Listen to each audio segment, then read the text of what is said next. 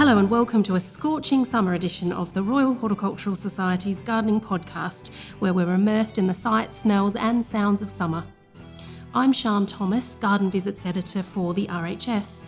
My role is to research and write about the R H S gardens and partner gardens for the Garden magazine and for the R H S website.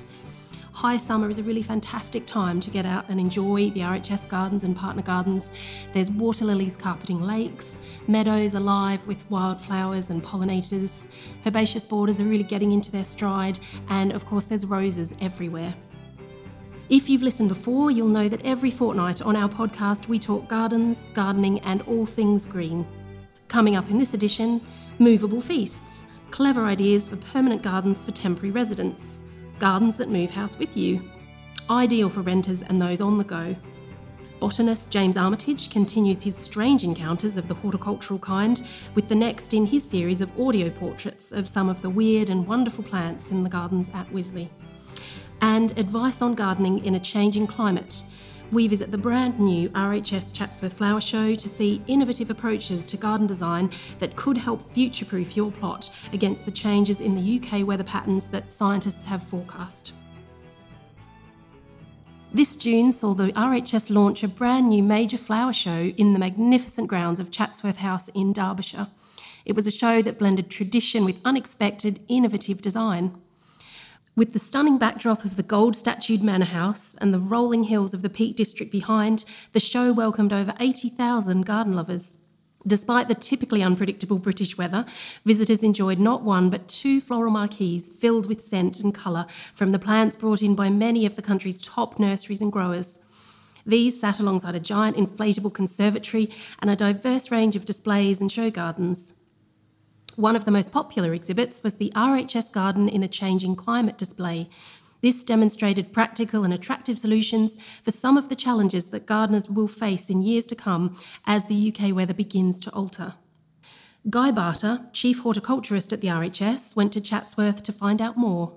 Hello, I'm Guy Barter. I'm here at Chatsworth Flower Show in Derbyshire on a lovely s- summer day with the wind blowing and a light rain that keeping all the plants fresh and uh, healthy looking. I'm Eleanor Webster. I'm the climate scientist from the R H S. Eleanor, I understand there's a, a climate change report which you've had a hand in. Could you tell us a bit about it? So the R H S Gardening in a Changing Climate report was launched in April of this year, and we looked at climate projections for the sort of next twenty years, but also up to twenty one hundred as well, and we summarised what this might mean for gardeners.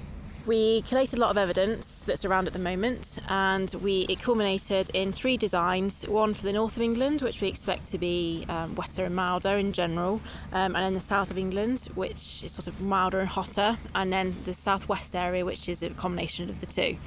So whilst we're here at Chatsworth in Derbyshire, um, we decided to bring to life um, the northern garden, um, which is for what we project to be a lot of wetter conditions. It may be warmer in the summer, um, warmer in the winter, but there will also be those cold snaps.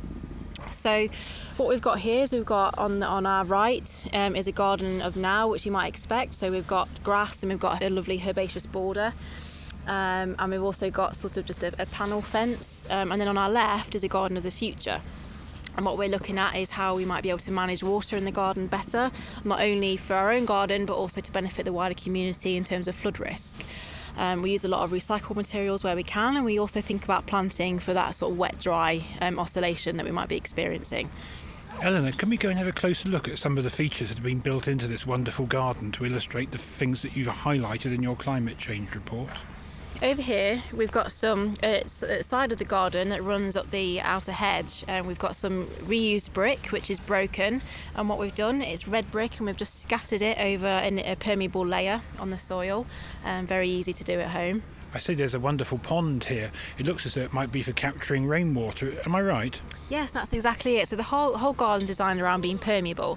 So um, the pond um, is where the rainwater is eventually collected. Um, It gets to the pond through um, a variety of ways, um, through sort of overland, through this sort of lovely meadow that we can see, because the pond is in the middle of a meadow that's planted up with a variety of plants that are ideal for pollinators. Um, so next you can see here we've got a zigzag fence, which is in contrast um, to the old, um, to the current garden we can see here, which is a straight fence. So what we're expecting is much stronger winds um, during storms um, and also gale force winds. So what the zigzag does is it's a much stronger shape, which means that it stands up better to the winds. Um, the, the fence has also got vertical slats in it, which means that the wind can travel through it as opposed to a totally solid um, fence panel. The zigzag's also very nice because it can create little small microclimates and shelter and things like that, so and, and, and alternative social spaces. Yeah, and also, as well as your, your porous fence, which filters rather than blocks the wind, you've also put a couple of greenhouses in the sheltered corner. Are they to illustrate any particular facet you have in mind from the climate change report? Yeah, so there's the summers will actually be, be hopefully okay to be growing um, citrus fruits and things like that, but we've got those late frosts to deal with, and, and also possibly um, cold cold sort of periods over the winter. So it's good to have a sort of big citrus tree in a planter. Um, and we can have it in a greenhouse where the doors are open, um, or you can have them closed. But the idea is that the, the big planters are also on casters, so you can pull them out. Um, so when it's a particularly hot day and the greenhouse is very hot inside, you can just pull them, and it's it's very easy to do. Um, but it means that they get a bit of fresh air and that the the, gra- the greenhouse is aerated. So I'm looking at a lovely lawn and herbaceous border here, the very thing that most people want in their garden at the moment. What's um, what's to stop people having these in the future, Eleanor? In the current garden, um, on our right, you can see roses all planted together. Um, and whilst they look lovely, actually in the future, when we get rainfall and also warm conditions, it's going to be very mild and also damp around them, which is going to be an ideal breeding ground for pests and diseases. So when you plant the same thing all together, um, the, the the whole crop can be can be ruined by pests and diseases. So in the in the future garden on our left, um, you can see very diverse planting, also lots of spaces for the air to circulate around, uh, so that if it does rain and it is hot, there, there won't be that sort of breeding ground for those pests and diseases. So Eleanor, there's um, ponds and waterfalls here. What are they all about? So the water is a really good example of the contrast between the current garden and the garden of the future, because what we really need to start thinking about is water storage during heavy rainfall events and also after storms and things like that. So what we've got here in the garden of the future is we've got a series of water butts which are sort of underneath a bench, um, so they're sort of hidden away and quite discreet. And then when those water butts fill up, they overspill into a, a pond, which then runs into a pond that's slightly lower than that. And then that eventually ends up in a rill, which runs through the meadow to that pond um, at the end where the, where the water eventually ca- is captured. So this garden's really a glimpse of the future, where you can see it's, even though it's going to be a very different climate, they're still possible to have a, a lovely garden and features that ameliorate the effect of the climate, making it nicer for people and nicer for wildlife, and help to preserve biodiversity in towns and cities, prevent flooding. There's a lot of features here, all of which could be introduced today to a small extent in existing gardens, and will probably be the, very similar to the garden of the future. If you want to find out more about this, visit the Royal Horticultural Society website, where there's a several pages um, devoted to greening grey Britain, with links to practical ways of helping you with your own gardening and making your own garden greener. And if you want to read our climate change report, I believe it's available on the website, isn't that so, Eleanor? Exactly, yeah. So um, it's rhs.org.uk forward slash climate change, and on that page you can download the P D F of the of the full report. There's also lots of information um, about all the things we've talked about today, in addition to other podcasts that we've done in relation to gardening and a changing climate. You can find photos from the Chatsworth Show and information about gardening and the environment on our website. The focus of the Chatsworth Show was on innovation and pushing gardening boundaries. One exhibitor who took the moving gardening boundaries theme rather literally was designer Tanya Batkin with her garden Movable Feast. Her design attempted to answer the question, how do you have a garden if you are a temporary resident or your generation rent? Nearly fifty percent of householders aged between twenty-five and thirty-five are renting, and an increasing number of landlords are paving over gardens to make them low maintenance. Tanya created an ingenious container garden on wheels that could move with its owners and allow all temporary residents the benefits of a permanent plot. Here she is to tell us how it works. This specific garden is aimed really entirely at people who rent or are on, um, you know, short-term secondment, going to be moving, anybody who's in a flat or just has a small space, somewhere they can utilise every every inch of space. But if they're moving, they can take the garden with them.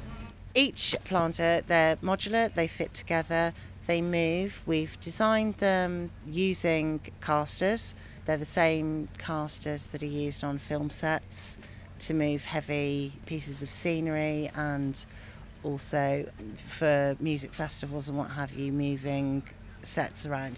So we've we've worked very hard on making sure that they will move when the soil is wet and also when it's dry, because you've got different weights, different stresses when it's moving, when it's stationary as well. So they are specifically designed to make sure that you can, even on a, a, a a fully filled container, some of the biggest ones, that they will still move. We've got lots of different shapes of planters, so we've got squares, oblongs, um, triangles. They can, they're all modular, they all fit together, you can rearrange them. If you want to, you have a party on a patio, you can move them all out to the side.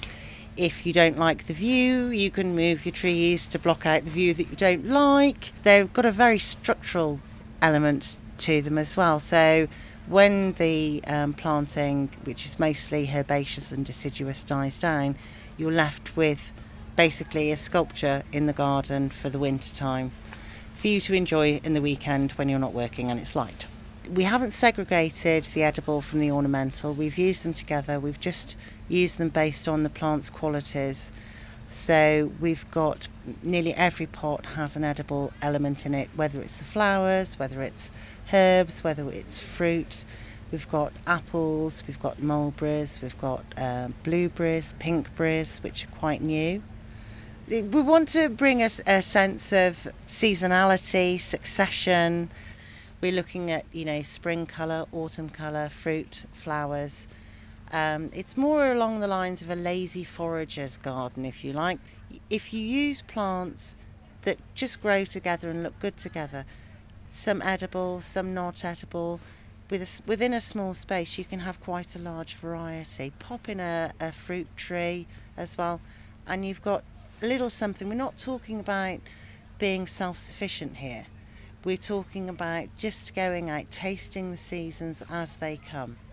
That's really what this is all about, just getting back in touch with the growing, the successional nature of, of growing your own foods, seasonality. And that's really what it's all about, especially when you're living in an urban environment where that's kind of missing.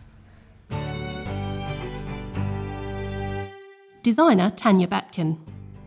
If those features from Chatsworth have whetted your appetite for R H S flower shows, good news.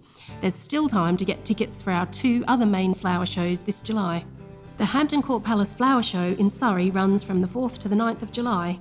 Why not make a day of it and immerse yourself in displays showcasing more than two hundred fifty thousand flowers, enjoy vibrant show gardens and meet our master growers, Penberth Plants, who specialise in the exotic flora of South Africa.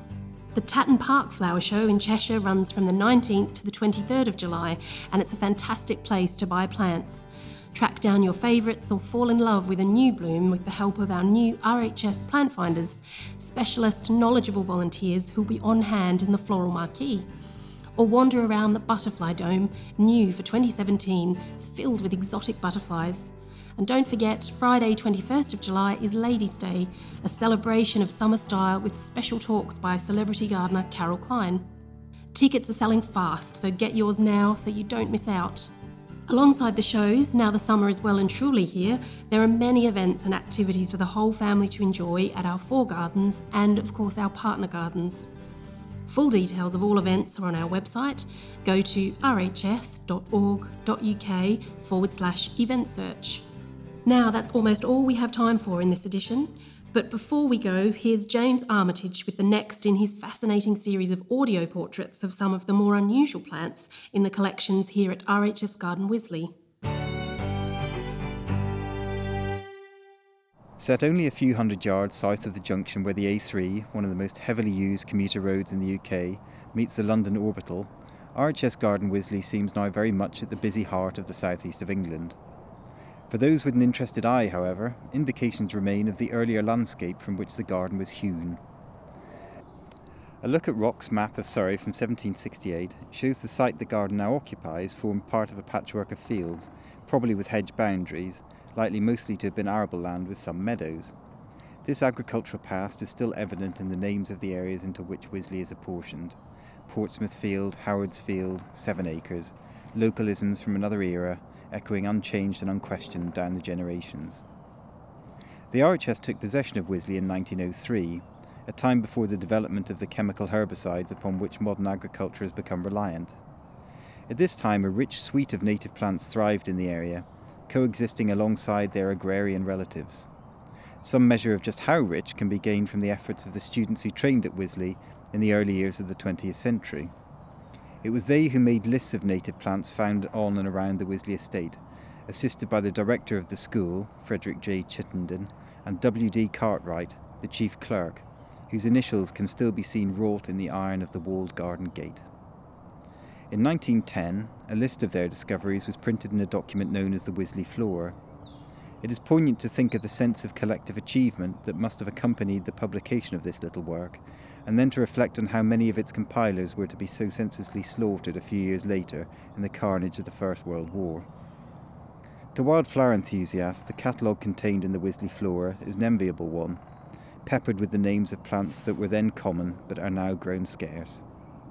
One, lamb's succory, Arnoseris minima, is now extinct in the British Isles, driven out of the field margins it favoured by developments in farming practices until it dwindled away to nothing.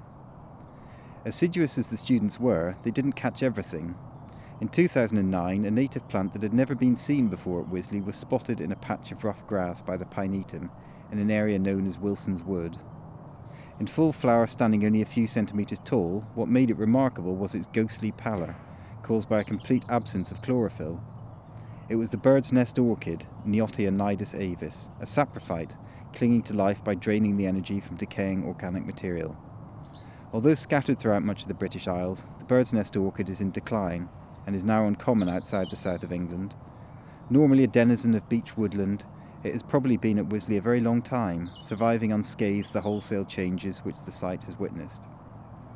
As with many of its relatives, the behaviour of Neottia nidus avis can seem capricious, as though it is somehow aware of the diva status the name orchid bestows. Taken with the spirit of performance, the Wisley population has been seen to produce as many as fifty flower spikes in a year, when throwing a strop as few as three. With their rich variety of habitats, ponds and hedges, shady borders and gravel beds, gardens are able to support a wealth of native plants that these days agricultural land, with its unforgiving monocultures, could never sustain. It is food for thought that had Wisley remained farmland, then the bird's nest orchid would surely be lost. As lost as those laughing lads who failed to spot it all those years ago.